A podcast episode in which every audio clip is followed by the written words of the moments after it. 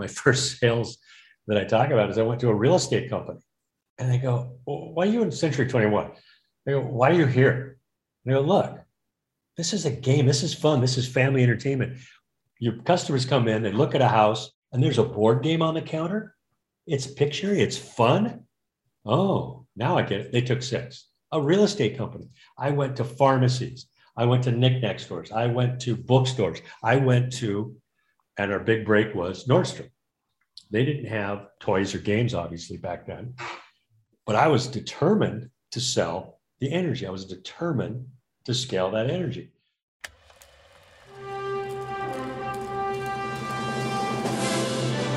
It's one small step for man. Liftoff. We have a liftoff. We choose to go to the moon not because they are easy, but because they are I hard. have a dream. You can't handle the truth.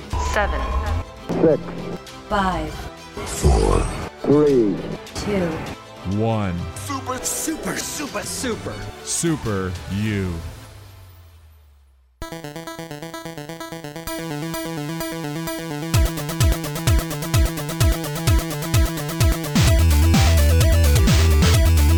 Welcome back to the Super U Podcast, the podcast designed to unlock and unleash your superpower. I'm Jake with Equalman Studios. Anyone recognize the song? If you grew up playing Nintendo in the 90s, you might remember the theme music for the video game Pictionary, based on the original charades inspired word guessing game by the same name. Today's guest is Robert Angel, the inventor of Pictionary. Eric talks to Rob about his journey to selling 38 million Pictionary games in over 60 countries. They also talk about his new book, Game Changer, the story of Pictionary and how I turned a simple idea into the best selling board game in the world. So, here we go. Sit back and enjoy today's episode of the Super U podcast with Robert Angel. Megan Fox and I are about to play a game of Pictionary. One of possibly your favorite board games is going to be made into a TV show. Oh, Pictionary. Yeah. Welcome to the most popular drawing game in the world, Pictionary. And here's your host, Alan Thicke. All right, Pictionary. What are the teams? How about boys versus girls? Oh, that hardly seems fair. Yeah, but I guess any team that I'm not on has a decided disadvantage. Welcome to another episode of the Super U podcast. I'm your host, Erik Qualman. Most of you know me as Equalman. As you know, this is the podcast designed to unlock and unleash the superpower that's within all of us. Uh, I am super excited for today's guest because he's done exactly that. He's traded in his Clark Kent glasses to turn into Superman. And he's going to tell his story, and we're going to dig into it. And the reason his story is important is because I think it's all of your story out there.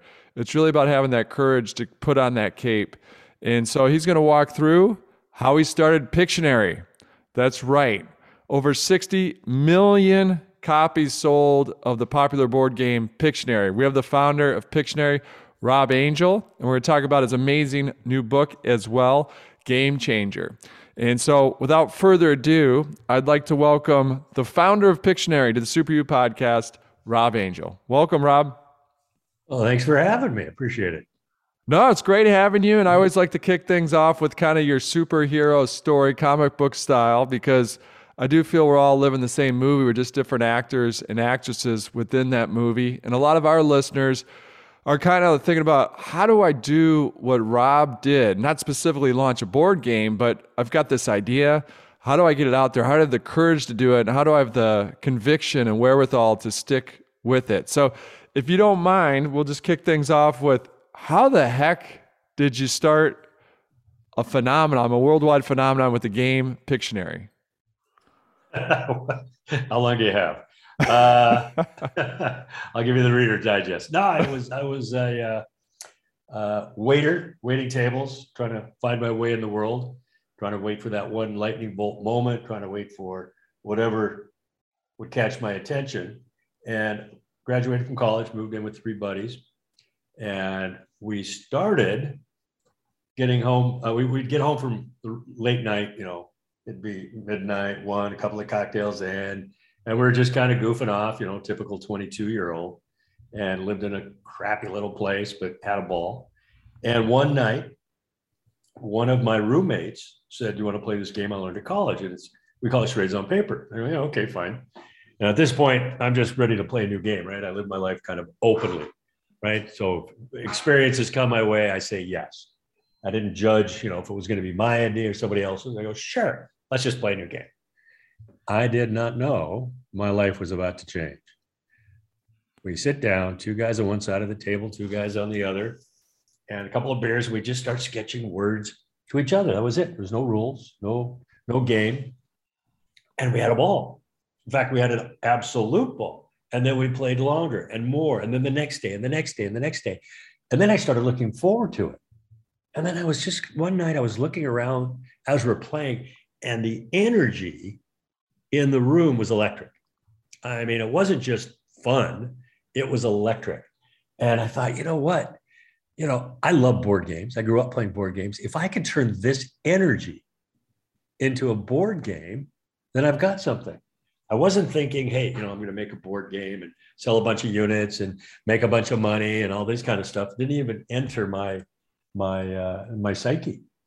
It was all a matter of the intention. My intention was to to scale that energy.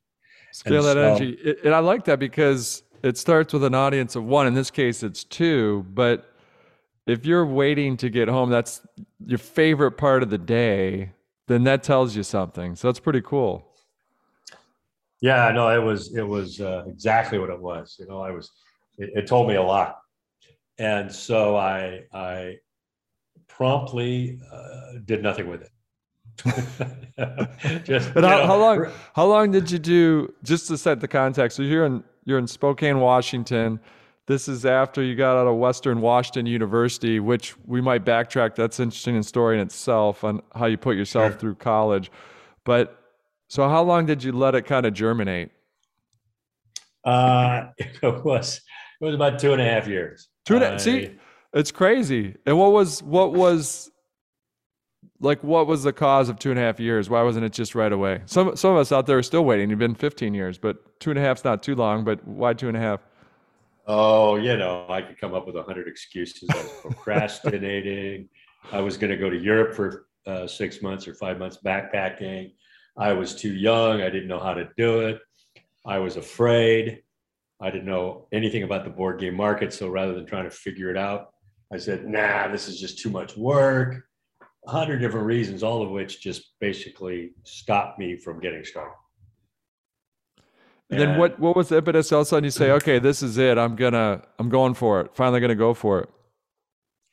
Uh it was about two and a half years later, but it was one of those ideas that I couldn't get out of my head, right? It wasn't like I said, no, I can't, I'm not gonna do it. I just kept talking about it, thinking about it. And I kind of believe that when an idea is uttered, it goes into the universe, right? Somebody's going to do it. Somebody is going to take that idea. And so I was thinking, okay, I better get started on this. But I was still a little, uh, you know, a little shy, if you will, and insecure about getting started. And so I, I go, what do I do? How do I get this going? So I broke it down to its easiest steps. So I replayed what was so fun about it. And I remember it was the words, right? The sketching and the drawing were always different. People guess different, sketch different, but everybody used the same word. So I figured, okay, so I've got to create a word list. And quite frankly, that was also what I knew I was going to sell, right? The people didn't want to get a dictionary like we did. They're wanting some easy way. That's what marketing is. Just give the consumer something easy to do, uh, use. And so I literally said, okay, I'm going to make a word list without a plan. I still didn't have an idea what I was going to do. I still didn't even know what the game looked like in my head. I just knew I needed a word list and I had to get started. You need a word list and need to get started. Uh, everyone's played Pictionary with those because I mean, even if you haven't, you've seen it in the movies. When Harry Met Sally, it's been on The Simpsons, which is crazy. It's been on Friends. Um, but obviously, you have a word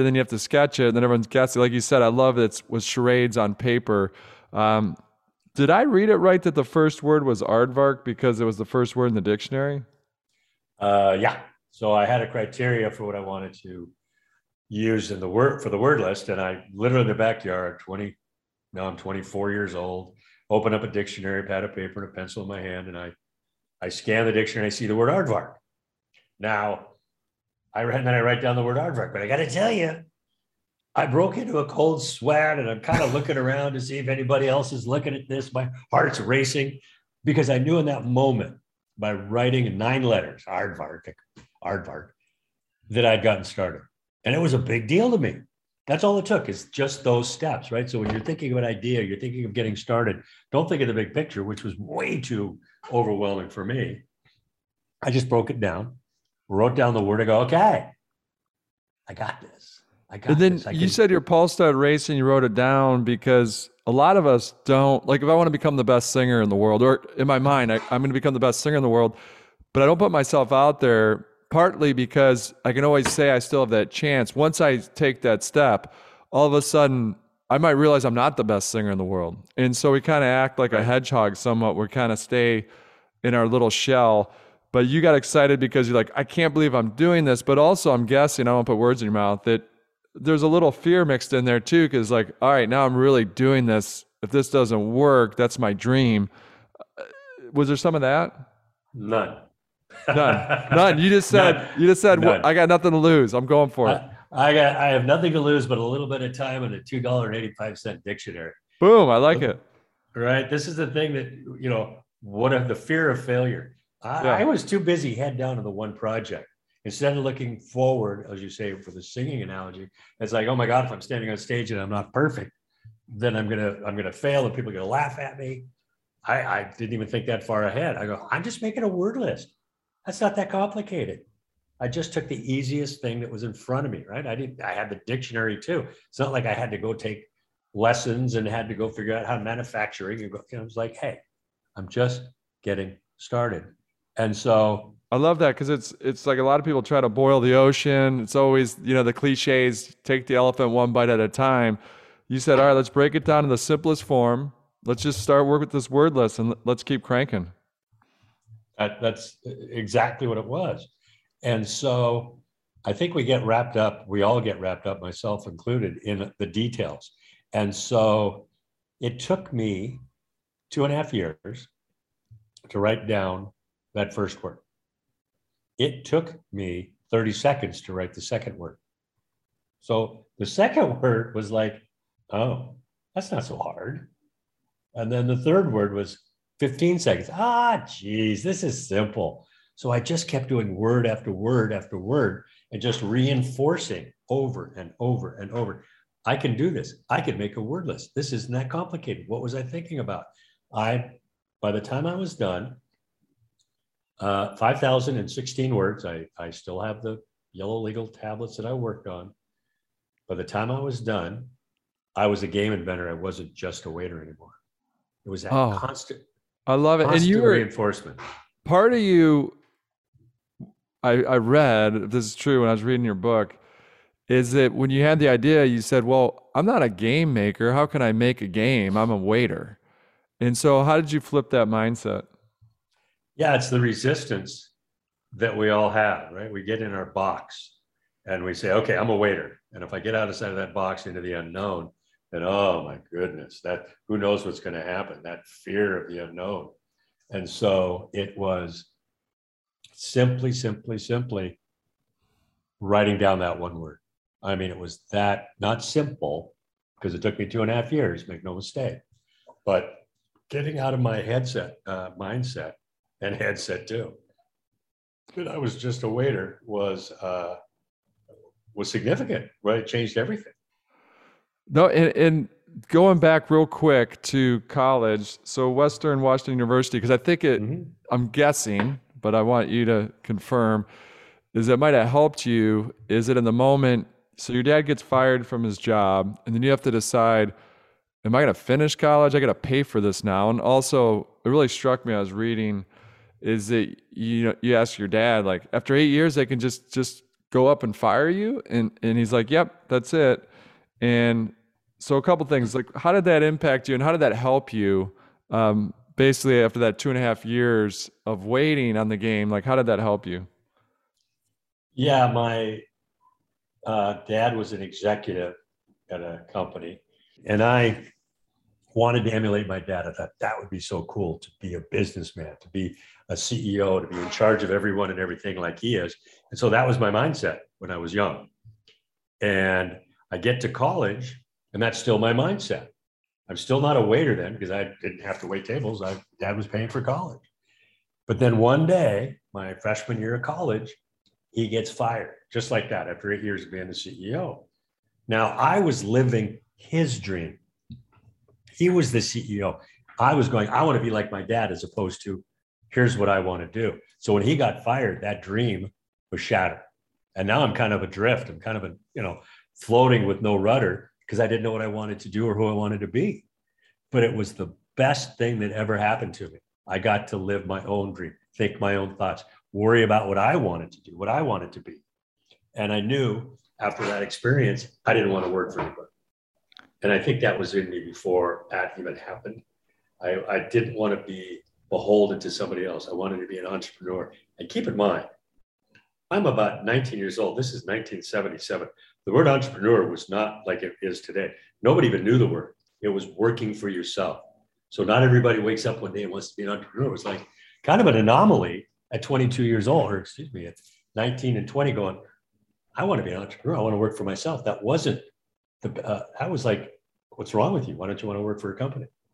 So him getting fired turned out to be the best thing that ever happened to him.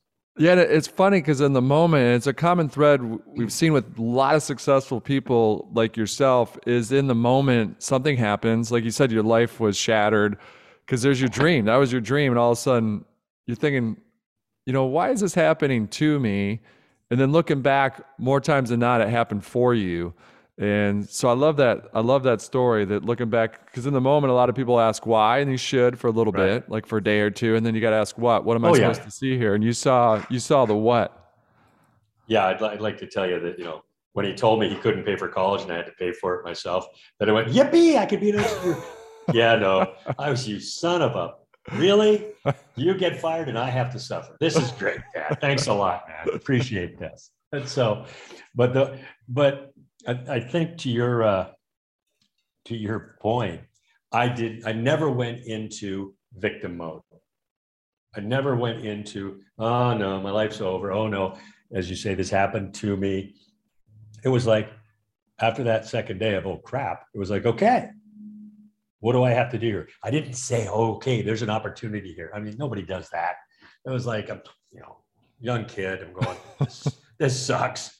This really sucks but I've got no choice. So I had no choice but to decide what I wanted to do. And I just kind of knew I wanted to finish school and work for myself. And so I took out loans. I did whatever it took. I, that's when that's when I became a waiter. I didn't wake up one day at 16 going, I don't want to be a waiter. It was like, I've got to pay for school. What do I do? Waiting table seemed like a really good job, and I took it and I did it, and I was very good at it. Uh, and that, but that stuck with me all those years. The mindset of I'm a waiter. And, then, then waiting tables was helpful because it gave you that flexibility to do this game. And so, okay, so you do the, the word list, you put that together, and then what happens? How does it actually get put together? Because there's no Alibaba at the time. Uh, I'm super excited to have you on here because selfishly, we've got a new game called Kitty Corner, so I'm going to ask you about because we can walk through the steps on what we can do. But there's no Alibaba. Like we look up Alibaba, we get it all produced in one place. You know, walk me through it. You had to use nine different companies, suppliers. You know, how'd you actually make the first couple games? Man, you did read the book. I appreciate that. That's great. That's great. It's called Game Changer by Rob Angel. So it's just a great, it's a great story.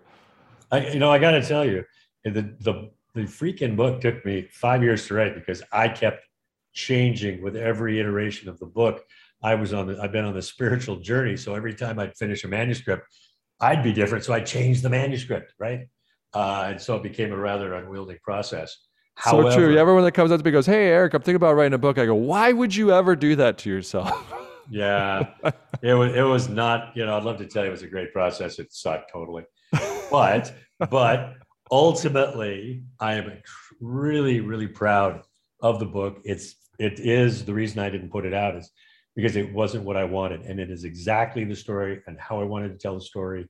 It's a great read. It's an easy read.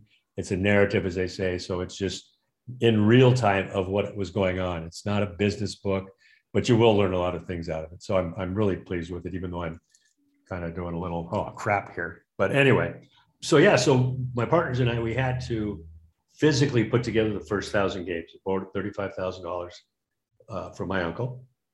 And that was enough to get a thousand games produced. And there was no, as you say, Alibaba, no way, internet. In fact, the PC didn't exist in every home. And so we literally knew we wanted to physically produce a box with a board and cards. So I went to the Yellow Pages, that big thick book that used to come to your front door. And most people don't know about it anymore. But it was a big book, and I opened it up and I looked under the word boxes, and I found a box maker. Then I found a uh, uh, a printer, and then I found cubes. So I found everything in the Yellow Pages that I needed to put the game, to, the first thousand games together, which I did by hand with my partners in my crappy little apartment, 975 square feet. All oh my gosh. So are you yeah. literally gluing on? So you've got this box. Are you gluing on? So you get a print of what the Pictionary top of the box. You're literally gluing that by hand in your apartment? Hell no. Uh, no, that was that. The printer did that for us. They we sent the boxes to them, and they no, that would have been ridiculous, or excuse me, impossible. But we did have one. We did have a couple of problems. In fact, our first big challenge was a physical challenge because we needed those thousand games. We were sending, I sent out invitations for our launch party, and like I said, we did a thousand games, and we had 500 cards per game. And so that's a half a million game cards. So they were supposed to come from the printer, stacks of 500, right? 500 cards per thousand, thousand stacks of 500. Well, when they came back from the printer, uh, or excuse me, he told me it was going to cost more money and it was going to take a lot more time because they couldn't do the job they promised. We've already set up the invitations to the launch. I oh my gosh. I lose my uh, uh, stuff. Because this is this is that moment where you know they say you can only control your emotions and how you react to things. I did not react well.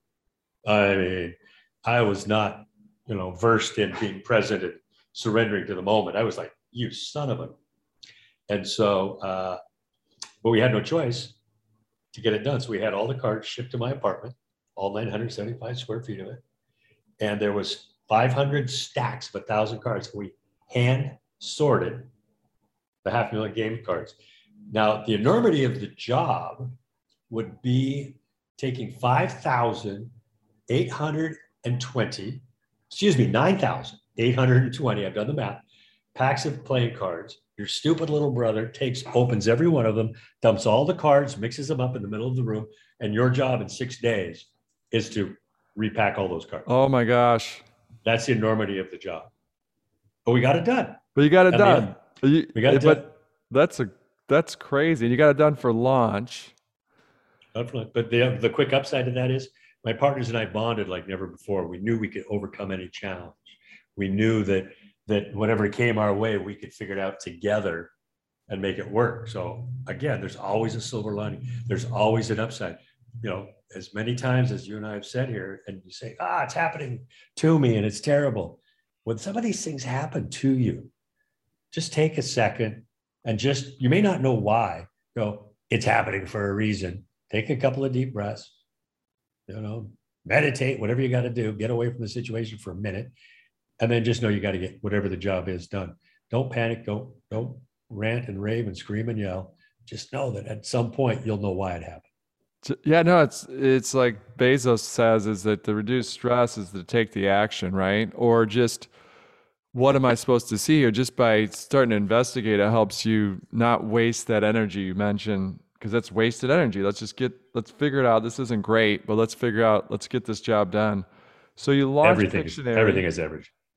And then you guys launch it. And it was it just gangbusters from the start? Or, well, first of all, because a lot of people always want to know raising money. So you raised thirty-five thousand. Sounds like from an angel investor how did that look when you took that 35,000? Did you go, you were going to give you X amount of equity in the game?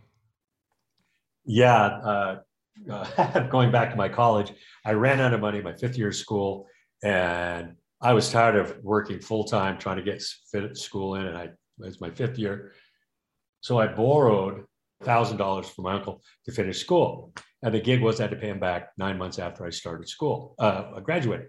Nine months later, I'm sending him checks, writing him out $25 a month, no set time. And some months when I didn't have any money, I'd write him a note. Jerome, no money this month. Hope you're having a good day. He didn't give a crap if I paid it. He just wanted me to acknowledge it. So fast forward the Pictionary where we need 35 grand. I went to him and I said, look, I got a great idea, blah, blah, blah. He didn't understand Pictionary. He didn't care, but he knew I was a man of my word. I was a mensch, as he called it. So he loaned us uh, for equity, but he gave us the money, not because he gave a shit about me or Pictionary. It's because I'm a man of my word. Uh, and that's where we got the investment. And it worked out beautifully that we didn't have to go spending our time trying to find financing for the project. And then, so we've got this game. You've collated, for lack of a better term, all these cards. Took six days to do it. You launch, and then this is before the internet, so you have to sell this at the retail level. How'd you get in the retail stores?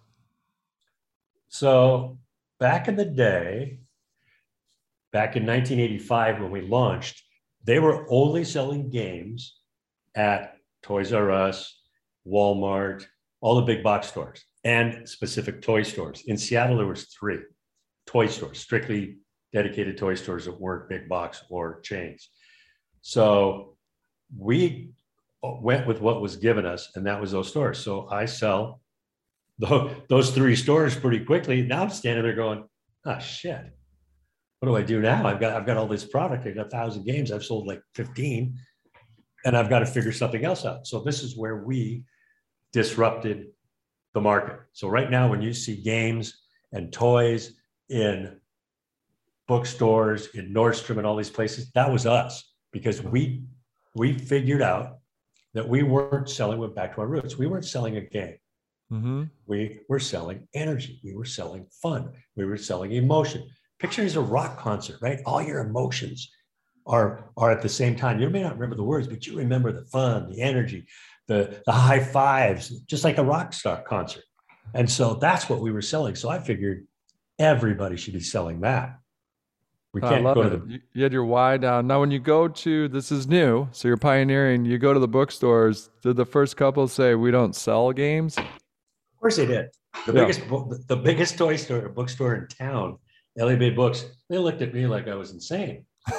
and I go, well, no, wait a minute, book, words, you know, pages, paper. No, nothing. They just couldn't buy it. So I would go to, I went, one of my first sales that I talk about is I went to a real estate company and they go, well, why are you in Century 21? They go, why are you here? And they go, look, this is a game. This is fun. This is family entertainment. Your customers come in, they look at a house that's a sell, and there's a board game on the counter. It's Pictionary, it's fun. Oh, now I get it. They took six a real estate company. I went to pharmacies. I went to knickknack stores. I went to bookstores. I went to, and our big break was Nordstrom.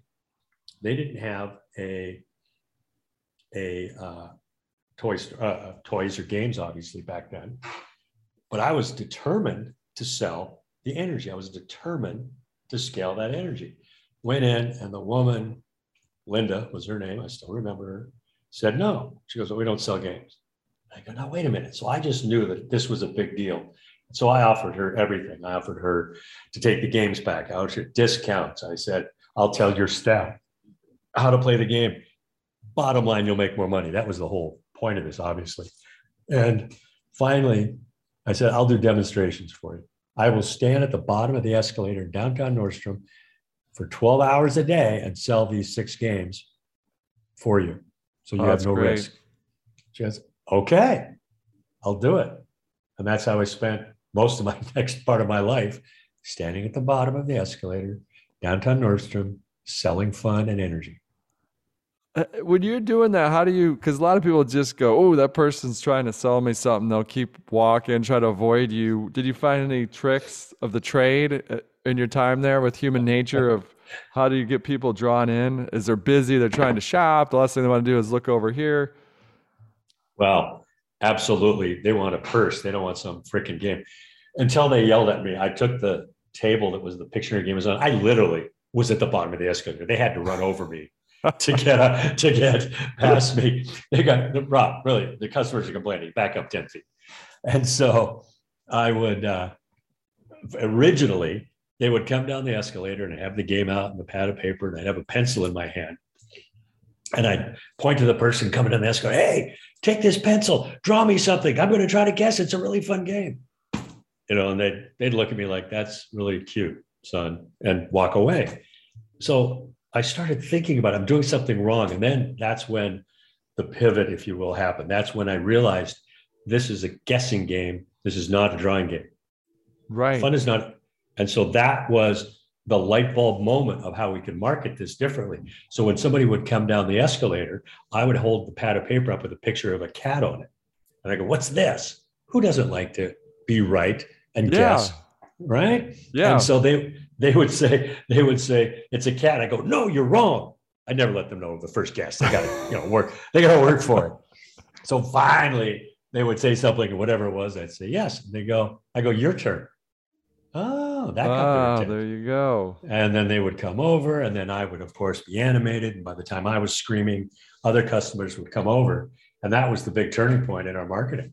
I like that. Like a good question. Like, what is this? And people, it's just like social media today. That's where you get more engagement. You ask, do you like this or that? Or what's your opinion? People love to share it. So that's awesome. And then, so the game, obviously, it's in Seattle, but then all of a sudden, to get that distribution, all of a sudden they realize, wait, this game's selling like crazy in Seattle. You guys wind up, as you know, Kevin O'Leary from the Shark Tank explained to us, you want to go license when to get that scale. So you guys license it, that's successful, and then you eventually sell the game. Um, and so walk me through the selling of the game because at first you said no. Well, yeah, the, the selling of the game was actually easy. It was the licensing part that was the head scratcher, the life changing moment, the everything to us, because you're absolutely right. We couldn't scale. We became very popular in Seattle. We kept it local. And then we started expanding. And all of a sudden, we launched in June. And by February of the following year, what's that, seven months, eight months? By the time we get to there, we're, we're at 10,000 games, at 20,000 games, and not even close to keeping up with demand. So all the big game companies, um, Parker Brother, Mattel, Milton Bradley, they all say, oh, we're going to license this. So we had a meeting with Milton Bradley. And I'm 26 years old by now. I'm making $500 a month. I'm driving a 10 year old crappy car. Uh, I'm living in that squalor of an apartment. And Milton Bradley comes to us and they go, We're going to license your game. And I went, Okay. So we thought they're the biggest company in the world for a reason. Let's talk to them. So they come, we go to the meeting, and they show us a game that they're going to redesign and repackage picture. And we go, No, wait a minute. That's not the energy. That's not the essence of the game.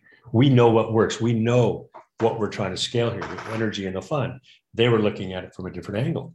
We said, you know, we need the product packaging just the way it is. Let's let's if you can do that, then we can move forward. They said, sure. They gave us the biggest royalty rate they've ever given.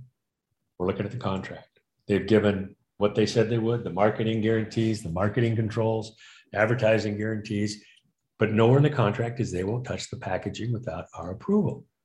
And we said, no, you know, no, wait a minute, we need that. And I, by the way, when I'm looking at the royalty rate, I am, I'm retired.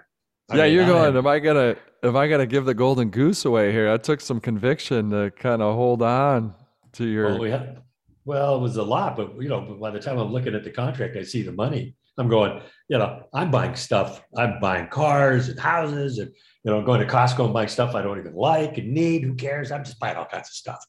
And so, when the contract didn't have that one uh, aspect to it, we go, we need that. I said, well, we can't give it to you.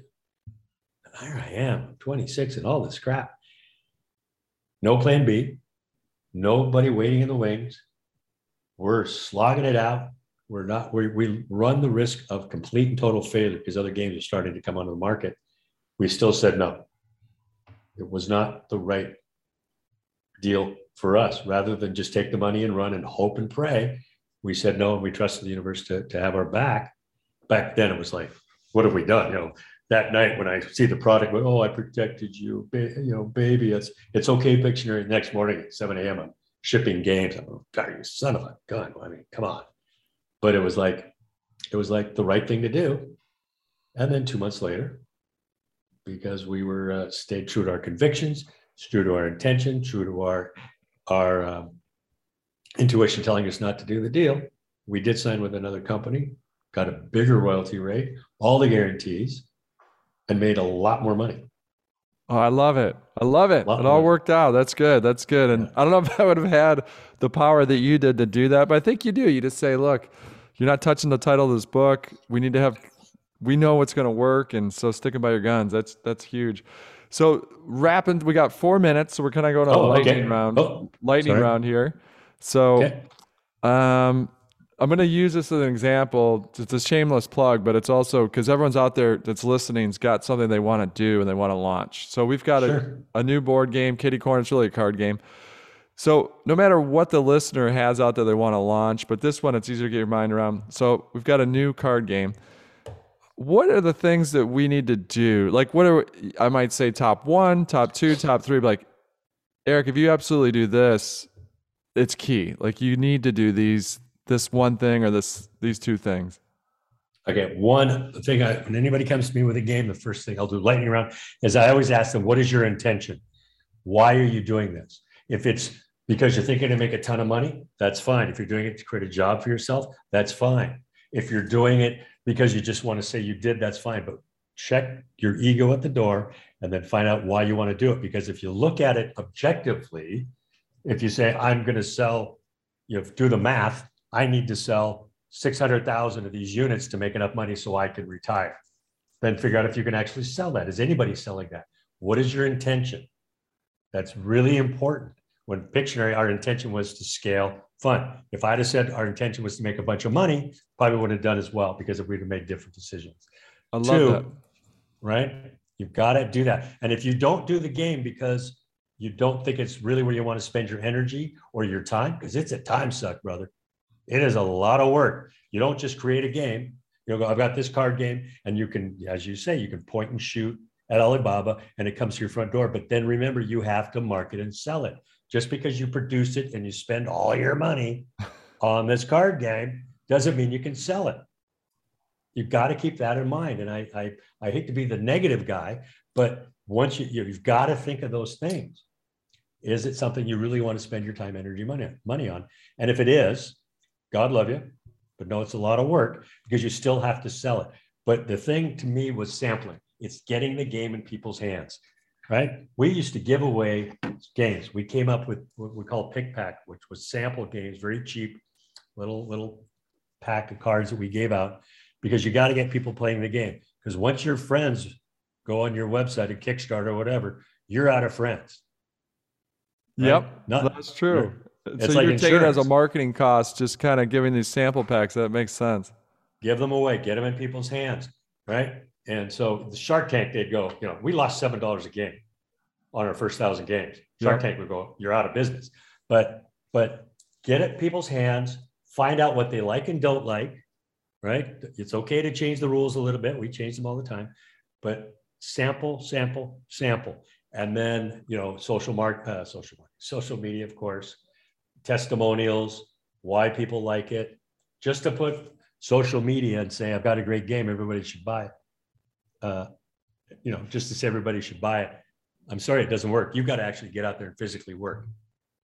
I love it. I love your story about being at the escalator too. It's just a reminder to all of us: get out there, make it happen, roll up the sleeves. Hard work works. Um, your positive energy works, and I know that they've given a ton of positive energy to my, our listeners here today. So I can't thank you enough because I know how busy you are. It's crazy. Sixty million copies sold. Check out the book Game Changer by Pictionary founder Rob Angel. Uh, and Rob, parting words. Is there any phrase?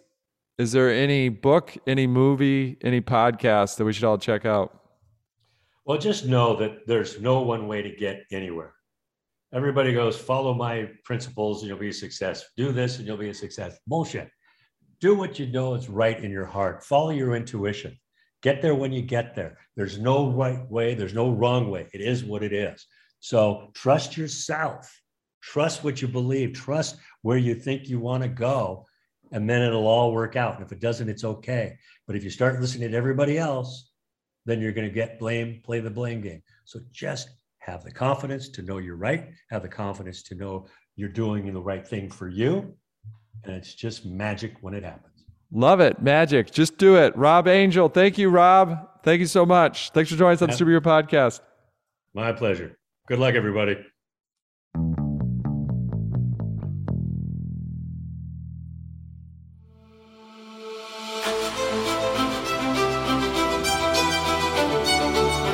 So thanks again for listening to today's Super You podcast. Again, it's a podcast designed to unlock and unleash your inner superpower. And if you want to pay it forward, make sure you go post a review for the Super You podcast because what that will do, it'll allow others that aren't familiar with our podcast to discover it. And hopefully that allows them to unlock and unleash their inner superpower. So that's it for today's show. I'm your host, Equalman, reminding all of us it's not what we take from the world, it is what we leave behind. Seven. Six. Five. Four. Three. Two. One. Super, super, super, super. Super you. Uh,